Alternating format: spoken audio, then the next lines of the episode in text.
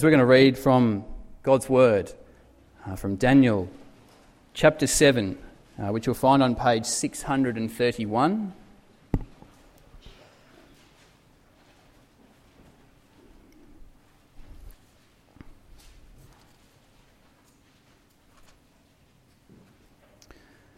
Daniel chapter 7, verses 9 to 14. As I looked, thrones were set in place, and the Ancient of Days took his seat. His clothing was as white as snow, the hair of his head was white like wool. His throne was flaming with fire, and its wheels were all ablaze. A river of fire was flowing, coming out from before him. Thousands upon thousands attended him. Ten thousand times ten thousand stood before him. The court was seated, and the books were opened. Then I continued to watch because of the boastful words the horn was speaking. I kept looking until the beast was slain and its body destroyed and thrown into the blazing fire. The other beasts had been stripped of their authority but were allowed to live for a period of time. In my vision at night I looked, and there before me was one like a son of man, coming with the clouds of heaven he approached the Ancient of Days and was led into his presence. He was given authority, glory, and sovereign power. All peoples, nations, and men of every language worshipped him.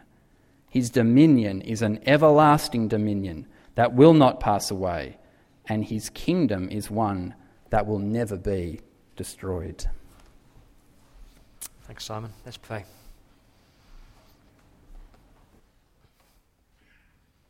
Our Father, we come before you tonight uh, with humility. Uh, we bow before you as our great King and our Lord. Father, I ask that your word would be our guide and our rule, that your spirit would be our teacher. And we do pray that our supreme concern would be your glory alone. In Jesus' precious name, amen. Friends, we're starting a new series in the book of Revelation. It's on page 800 and 67. So please turn to Revelation. When I tell people we're preaching Revelation, I either get groans or people say, oh, that's weird. Uh, for many people, the book of Revelation is just weird, it's uh, bizarre, it's uh, meaningless. Uh, the book of Revelation is the, uh, the playground of religious eccentrics who are obsessed with the beasts and the horse of the apocalypse and uh, the number 666. Uh, the book of Revelation has been described as the monopoly of the end time guessing games. People are obsessed with uh, when is Christ going to return? Someone said, Revelation either finds a man mad or leaves him mad. So, what's your attitude to the book of Revelation? Uh, many Christians, many churches just ignore it. It's just too hard, so their Bibles effectively end with the letter of Jude. Other Christians, uh, they get bogged down with Revelation, and you know, you say to them, "What's your favorite book of the Bible?" Oh, Revelation. Why is that? I don't know. I just love all that bizarre symbolism. What does it mean? I've no idea, but I just love it. I want to take a few moments before we look at Revelation 1 just to address a few questions. First question is this Why is this book so difficult for us? Why is Revelation so hard to read? I think the main answer is that we're not used to this kind of literature. We're used to prose, we're used to poetry, uh, some of us are used to poetry, prose, poetry, letters, but not apocalyptic. Uh, the word revelation is literally apocalypse. It means an unveiling, it means something that's hidden that's been made known to you. And apocalyptic writing was very popular at the time of Jesus, between 200 BC and 100 AD. Apocalyptic literature is just symbolism. There's lots of symbols in Revelation, and it's supposed to make you think deeply, not get bogged down in the details. So I think many people approach apocalyptic literature a bit like you might uh, look at a photograph.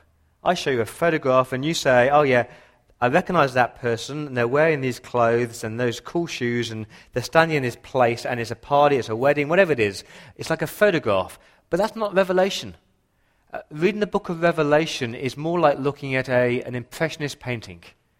I'm not a massive art fan, but you know, go down to Canberra, see the, the Monet exhibition. Now, what happens if you stand too close to a, an Impressionist painting? What do you see if you get right up close to Impressionist painting? You just see splodges and blots and mess, and you haven't got a clue what that picture is. If you step back and look at those, uh, that Monet lilies or whatever he painted, or the Van Gogh, and you don't see the splodges, you see a beautiful picture. The same with Revelation. Please don't get bogged down in the splodges and the, the blots. Look back, step back, see from the big picture. The second reason we find it so difficult is that we get the focus wrong.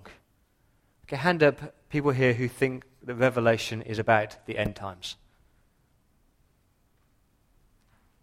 Oh, one honest person. See, most people say the book of Revelation is all about the end times. It's all about Armageddon. It's all about the end of the world. Uh, you know, a very small proportion of Revelation is about the end times. The focus of the book of Revelation is about Jesus Christ, who won his victory at Calvary 2,000 years ago, and about what it means to live for Jesus as his church, as his people in the here and now. That's the focus of Revelation. How are we, as the church, going to follow this blood-stained Saviour in the here and now as we live in this pagan world? Yeah, a bit is about the end times, a bit is about the new heaven and new Jerusalem, but most of it is about living as the church, as a persecuted church in this world, following our Saviour. But the main reason we don't get revelation is that, by and large, we're not persecuted. Now, you might think you're persecuted when a friend or a family member laughs at you because you go to church. That's not persecution. Persecution is when you're tortured for your faith uh, when you're martyred for your faith. And John is writing to a church that daily face death because they follow the Lord Jesus Christ. So look down with me at verse 9. I, John, your brother and companion, in the suffering and kingdom and patient endurance that are ours in Jesus, I was on the island of Patmos because of the word of God and the testimony of Jesus. Now, why is John on Patmos? I've been to Patmos, it's a beautiful Greek island. I went on holiday. John wasn't on holiday. He's in prison. He's in chains. He's been taken off the mainland, put on an island to stop him preaching the gospel. He is suffering for his faith, and he's writing to Christians who are suffering. They're opposed by the Jews who hated them. They're opposed by Caesar, who's forcing these Christians to worship him as their, as their king and their emperor. And they're opposed from within with false teaching from Balaam and from the Nicolaitans and tolerance. And these Christians, this church, every day leave their front door facing death because they're following Jesus. And this book of Revelation is supposed to be an assurance and an encouragement to persecuted Christians. And that's why we don't get it, because we're not persecuted. If we were persecuted, Revelation would suddenly make sense to us. So, what is the book of Revelation? It's, it's a letter. Like every other New Testament letter, you've got a sender. Who's, who's writing this letter? Verse 4. It's John. Uh, John was the beloved disciple of Jesus. He's a son of Zebedee. He's a brother of James. He's writing from the penal colony of Patmos in about 80 AD. He's suffering for his faith, and he's writing to seven churches. Verse 4. To the seven churches in the province of Asia, that is modern day Turkey. He's writing to real people, real churches with real struggles, facing death every day. Uh, who are these churches? Look down to verse 11 to Ephesus, Smyrna, Pergamum, Thyatira, Sardis, Philadelphia, and Laodicea. And if you got a map out and you plotted those churches, you'd have a circle. It's a circular route to all these churches, but they're not the only churches there. There are other churches in between. And the point is, this is a letter to all the churches in that region at that time and for us today. Who's it written by? Uh, grace and peace to you, verse 4 from him who is, who was, who is to come. That's the eternal God and Father.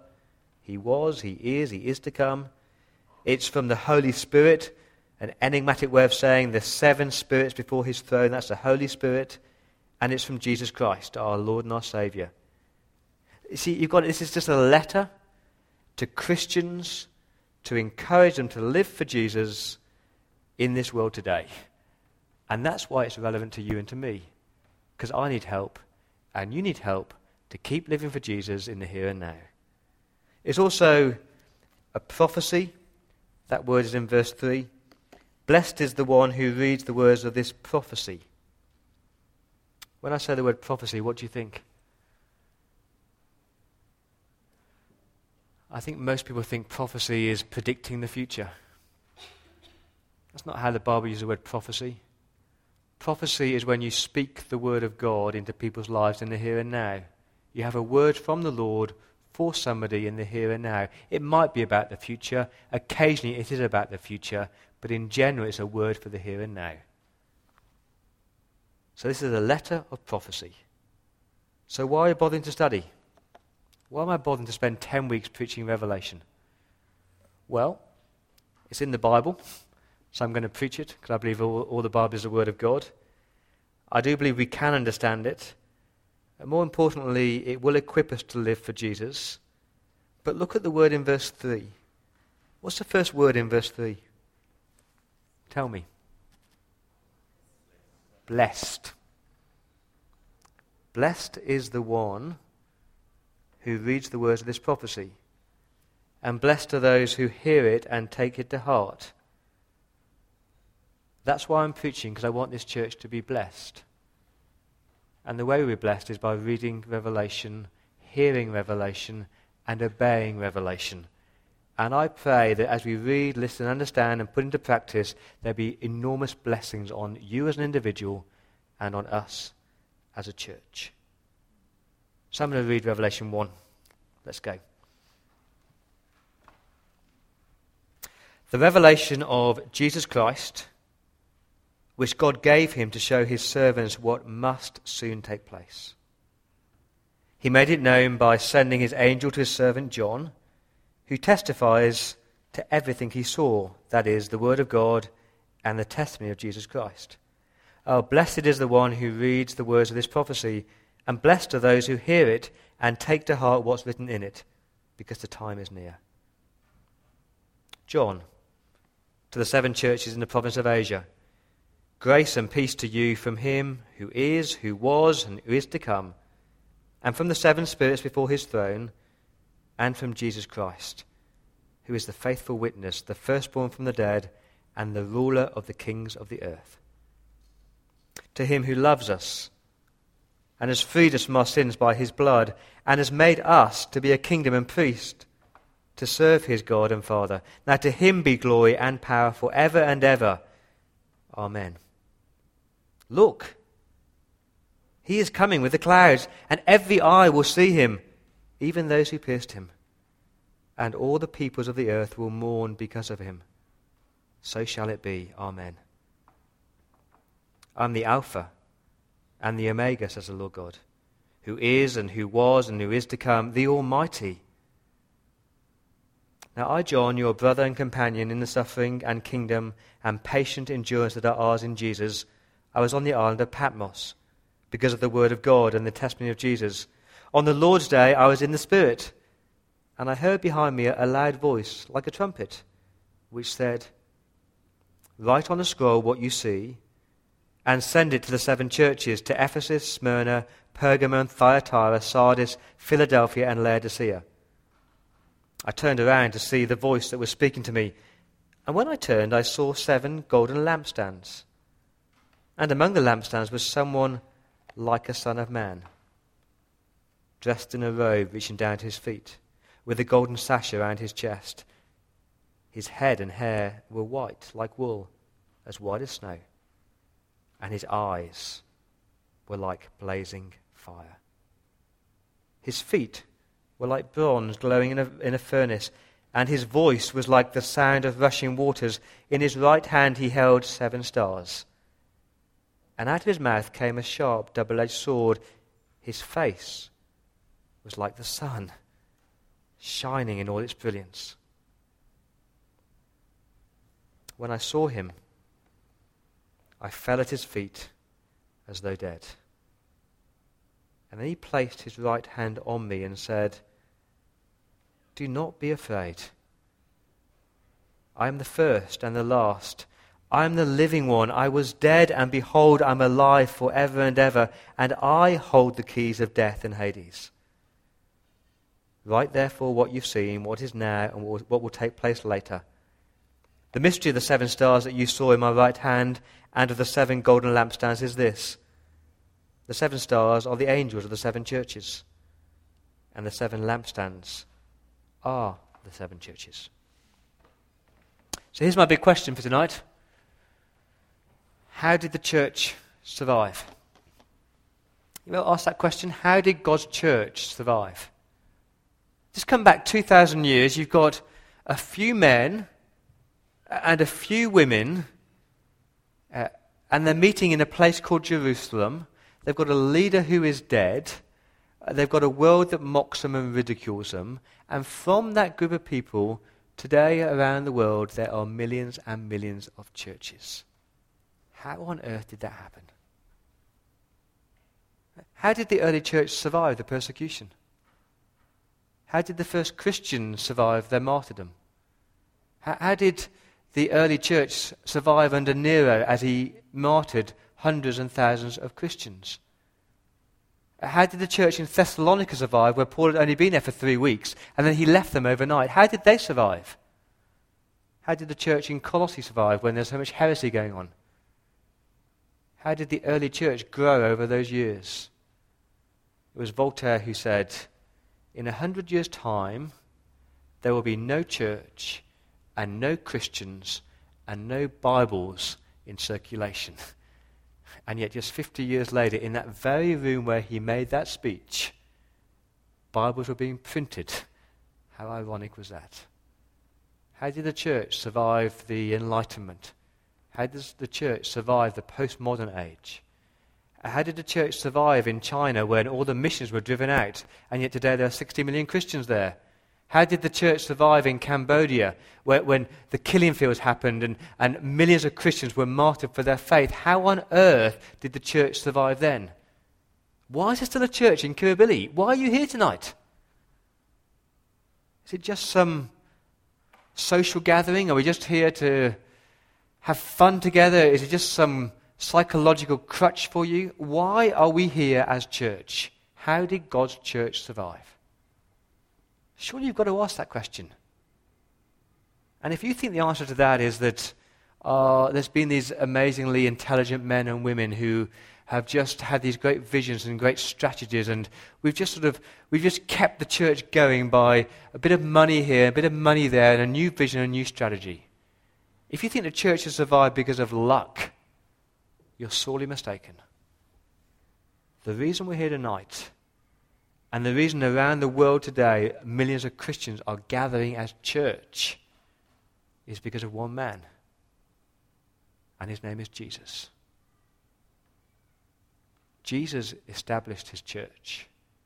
Jesus protects his church. Jesus holds his church in his right hand, right here, right now. And Jesus will keep on holding on to his church until the day that he returns. It's all because of Jesus and not because of you. Let me show you. Revelation 1, verse 12. I turned around to see the voice that was speaking to me, and when I turned, I saw seven golden lampstands. And among the lampstands was someone like a son of man, that is Jesus. What are these seven golden lampstands? If you know your Bibles, the lampstands were outside the temple, uh, the, the entrance to the inner sanctuary. It's the presence of God. But we don't need to know our Bibles that well. John tells us down in verse 20 the mystery of the seven stars that you saw in my right hand and of the seven golden lampstands is this the seven stars are the angels of the seven churches, the messengers of the seven churches. They could be human leaders, they could be angelic beings, we don't know, it's not relevant. But the seven lampstands are the seven churches. Now go back to verse 12 and see if it impacts you. When I turned, I saw seven golden lampstands, the seven churches. And among the churches was someone like a son of man.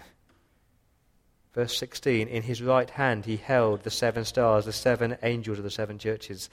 And you've got this beautiful picture of, of the risen Lord Jesus walking among his churches, the, risen Lord Jesus holding his churches in his right hand. It's a picture of Jesus protecting, uh, securing with his churches, and that's why the church has survived. Because Jesus is holding on to them. When the odds were stacked against the church, Jesus was there. When the persecution was intense, Jesus was there. When it felt like everyone had left the church, Jesus was there. Because it's all about Jesus. And I hope tonight, if you look at Revelation 1, your understanding of Jesus will be blown away. That you will love Jesus more. That you'll be more secure in Jesus. And you will be confident that this church and God's church will never be destroyed because of Jesus. Let's go. The powerful Jesus who establishes his church. Look how he's described, verse 5. Jesus Christ is the, the faithful witness. Look at those two words, faithful witness. He's not a liar. Jesus always tells the truth. Jesus never, never compromises the truth. He is faithful even to the point of death. That's what the word witness means martyr. He's a faithful martyr. He's the one who suffered death for the truth. Now, now, put yourself as a first century Christian. You're under attack. You're facing death every day. Your church is being torched and burned to the ground. The fact that Jesus Christ is the faithful witness, that's got to encourage you. Uh, I'm not dying for lies, I'm dying for the truth uh, Jesus is my model. I can, I can stand this persecution because he's there standing for the truth. He is the faithful witness. More than that, he's the firstborn from the dead. Verse 5. That's how he's described in Colossians 1, verse 18 as well. He's defeated death. Death has no power over him. He's conquered sin and death. Now, again, persecuted Christian facing death every day if I was about to face death every day for my Lord Jesus, to know that there is no fear in death because Jesus is the firstborn from the dead, I could walk out to the street and say, Where, O death, is your sting? Nothing to fear because Jesus is my firstborn from the dead. And more than that, verse 5, he is the, the ruler of the kings of the earth. He is literally the king of kings. He's the lord of lords. Now, do you remember when, when the devil tempted Jesus? In the wilderness? What did the devil offer Jesus? He said, You know, if you follow me, if you deny your God, I will give you authority and rule over all these cities. And you can always imagine the risen Lord Jesus, and he's mocking the devil and going, I am the King of Kings, I'm, I'm the Lord of Lords, and I already rule over all these nations. And again, if you're a first century Christian, you're being forced to worship Caesar. You're being forced to worship your emperor. You can say, No. I worship the King of Kings and I worship the Lord of Lords. He is the ruler over you, whether you like it or not. And He is the one who establishes His church. How does He do that? Verse 5. To Him who, look at it with me, He loves us. He doesn't put it in the past tense, does He? He doesn't say, To Him who loved us it's not that Jesus loved us at one time in history at a cross. He always loves us. He goes on loving us. He lavishes us with his love. Jesus loves me, this I know, because the Bible tells me so. Please don't skip over those precious truths. Jesus loves us. Jesus loves you. When you're feeling unloved, when you're feeling unlovable, there's somebody, the risen Lord Jesus, who loves you enough to die for you, to hold on to you, to care for you, to hold you, and to protect you. He's done more than that. He has freed us from our sins. I can imagine John writing those words. Just come with me. You're lying in chains. Your wrists are chained, your feet are chained, and you write the words, Jesus has freed me. Now that means something. I'm a free man. You can chain me, but I'm free because Jesus freed me from my sins, my rebellion. And he's done that by the precious blood of Jesus. No one can condemn me. No one can hold things against me because there's no condemnation in Christ. I'm washed, I'm clean, I'm forgiven, I'm free. And because of that, I'm a kingdom and priests. I'm a kingdom in that I have royal standing with God. I'm a prince, I'm a princess, I'm a priest. I have direct access to God. In Jesus, I, am a, a, child of God. I'm a, a prince, a princess who has direct access to God, and I'm made to do what? I'm made to serve Him, verse 6. I don't have to serve Jesus, I get to serve Jesus because I'm His church. And I want to serve Jesus. Why? Because verse 7 tells me that He's returning. Look, He's coming with the clouds. Every eye will see Him. It's quoted from Zechariah chapter 12. Unlike his first coming, when Jesus comes again, every eye will see him, every knee will bow, even those who pierced him. I'd hate to be the soldiers who pierced Jesus. Can you imagine if you'd been those men who nailed the nine inch nails through his wrists and his feet? They crucified the Lord. And yet they'll see him face to face. But it's not just them. It's every man, woman, and child down the ages who pierce Jesus every day by ignoring him and mocking him and ridiculing him and saying he doesn't exist. But one day they'll see him face to face. And this tells me that all the peoples of earth will mourn because of him. We're not people of the earth. We're people of the kingdom. We're priests. We won't be mourning We'll be rejoicing. But the people who ignored him, the people of the earth who denied him, they'll be mourning because they'll recognize him as their Lord and Savior. But it's too late. Have you got the picture of Jesus? King, Lord, faithful witness, firstborn from the dead, who loves us, who's freed us, who's made us to be a kingdom and priest. He's returning. Now, if you belong to the early church, that would assure me, that would comfort me that would encourage me just to keep trusting. But, you know, Christians aren't martyred today, are they? Christians don't die for their faith today, do they? Do you know how many Christians were martyred in 2008? According to the Gordon Conwell Seminary, listen carefully, 171,000. 171,000 men and women, boys and girls, were martyred for their faith two years ago. And I imagine if you face death like that, this picture of Jesus who loves us, who's freed us, who's the firstborn from the dead, who guarantees us our resurrection bodies, that's going to comfort you and assure you. What about you? If our government suddenly decided that you were not able to worship, not allowed to worship. And they torched our buildings. And they dragged the person next to you away and they imprisoned them. As those men in Vietnam are right here, right now, tonight, in prison for their faith. What's the comfort and the assurance and the encouragement that you need? That the risen Lord Jesus loves you and has freed you and is coming again in glory.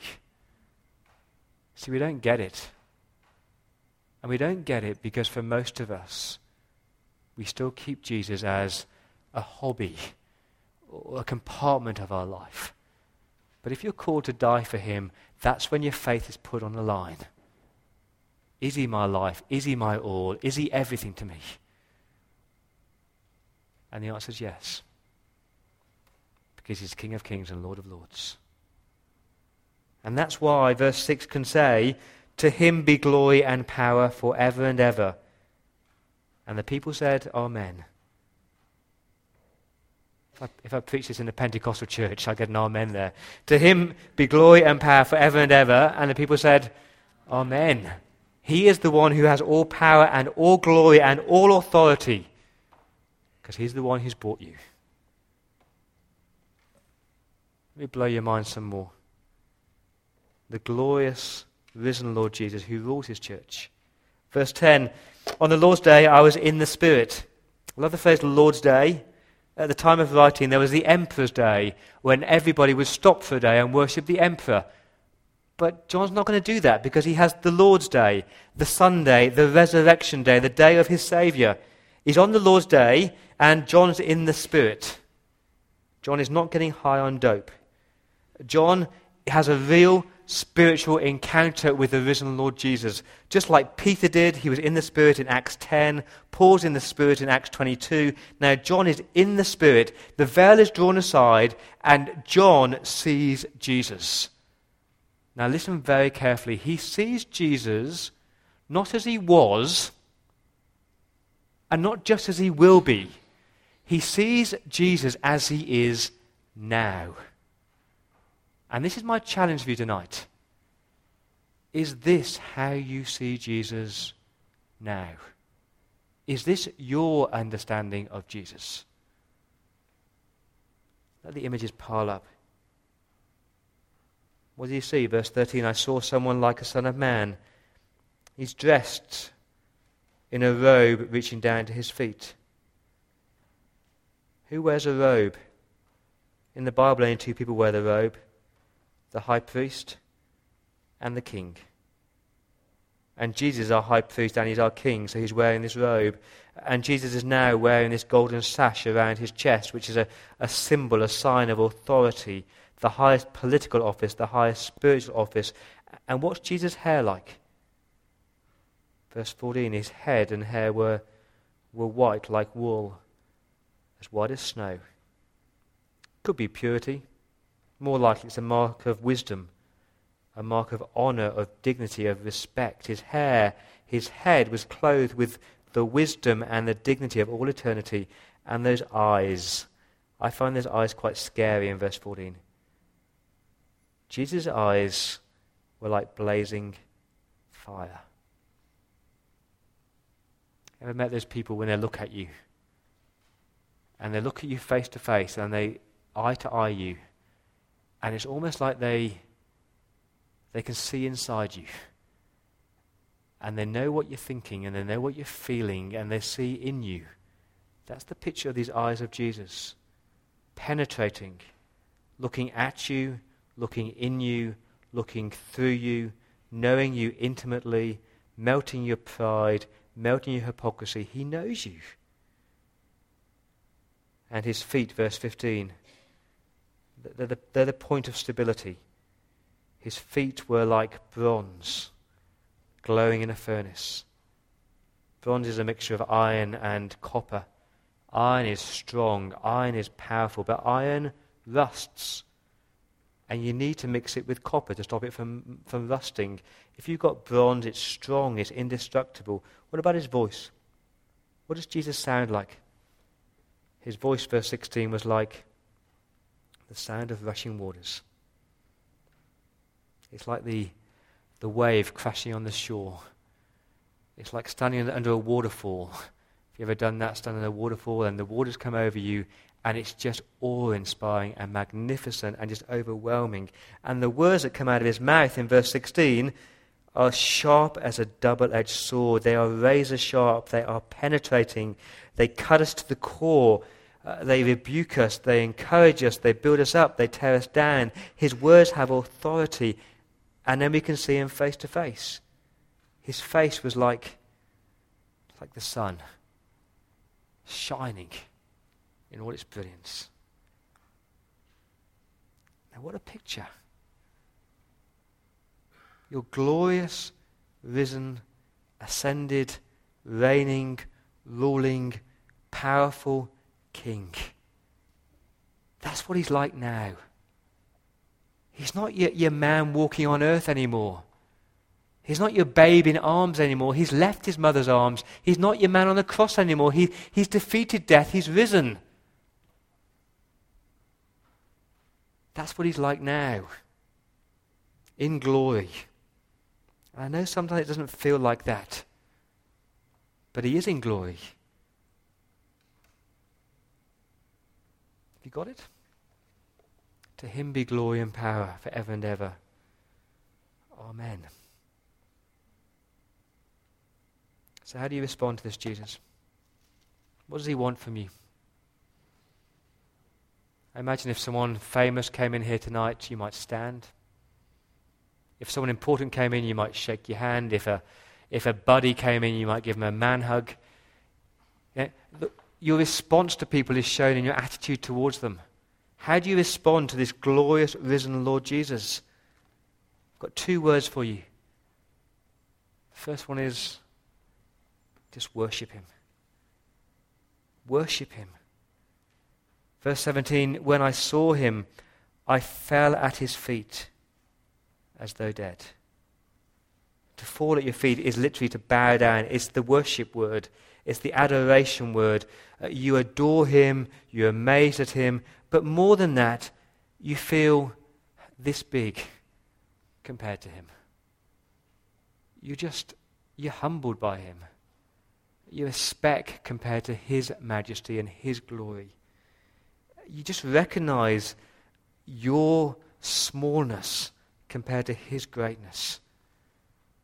Because this true picture of your risen, reigning, glorious Lord Jesus, it should rebuke you of your casualness towards Jesus. It should rebuke you to your, your selfish pride that thinks you're somebody. You're nobody compared to him. And the right response to him is just to, to fall on your face as though you're dead. Because when you are face to face with someone as glorious as that, you deserve death.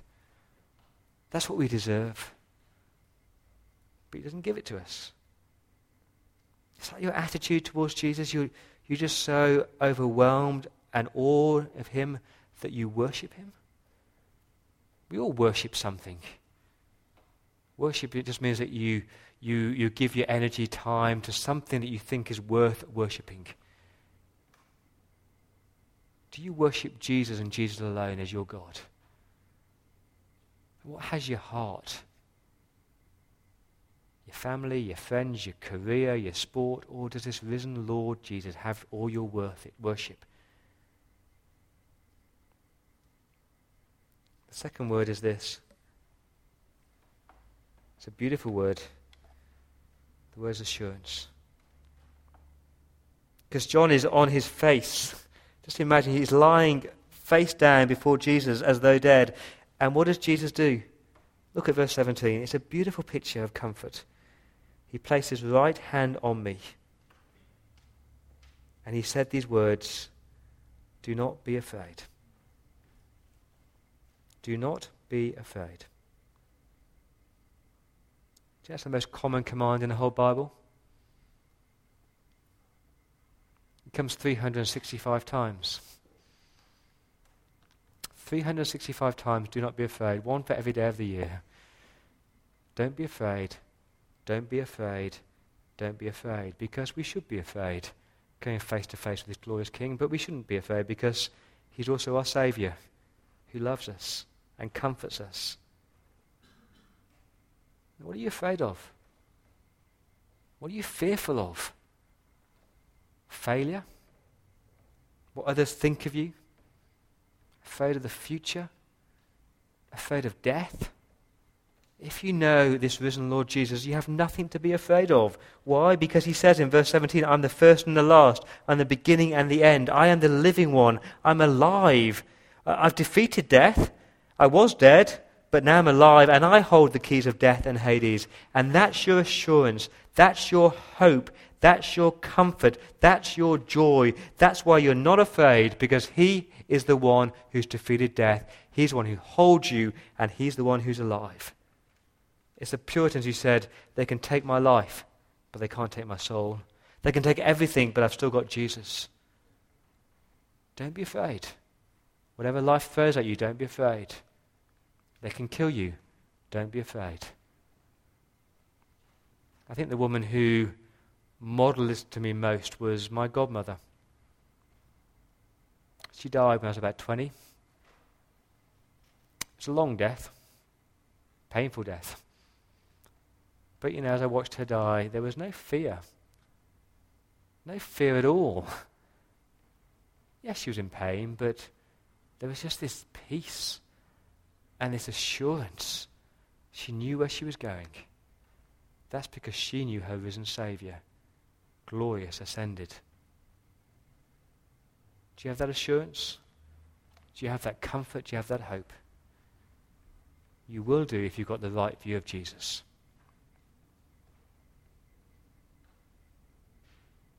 See, Jesus is the most powerful and glorious man in history. And I hope tonight that your vision of Jesus has been blown away.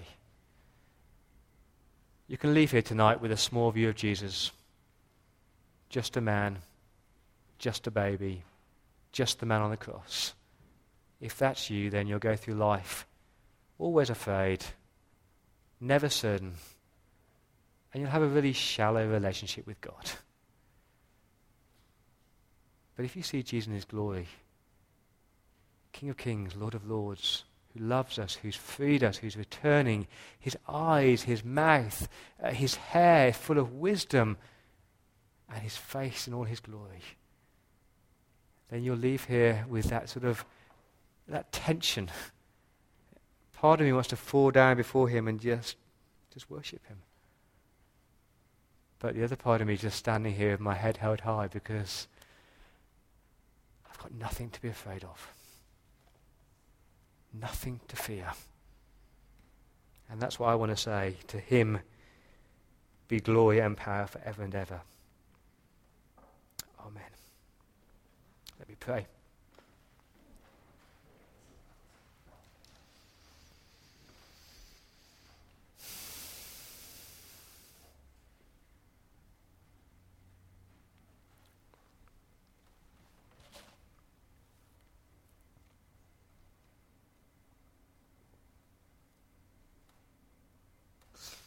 Lord Jesus, uh, forgive us for the times when we have such a small view of you. Forgive us for the times when we question your faithfulness, we doubt your love, we question your return, we deny your power. Lord Jesus, help us to see you as you are now, the risen, ascended, glorious, powerful King of kings and Lord of lords. Help us to worship you and you alone. And thank you for the comfort, the hope, and the joy that you bring. I thank you in Jesus' name. Amen.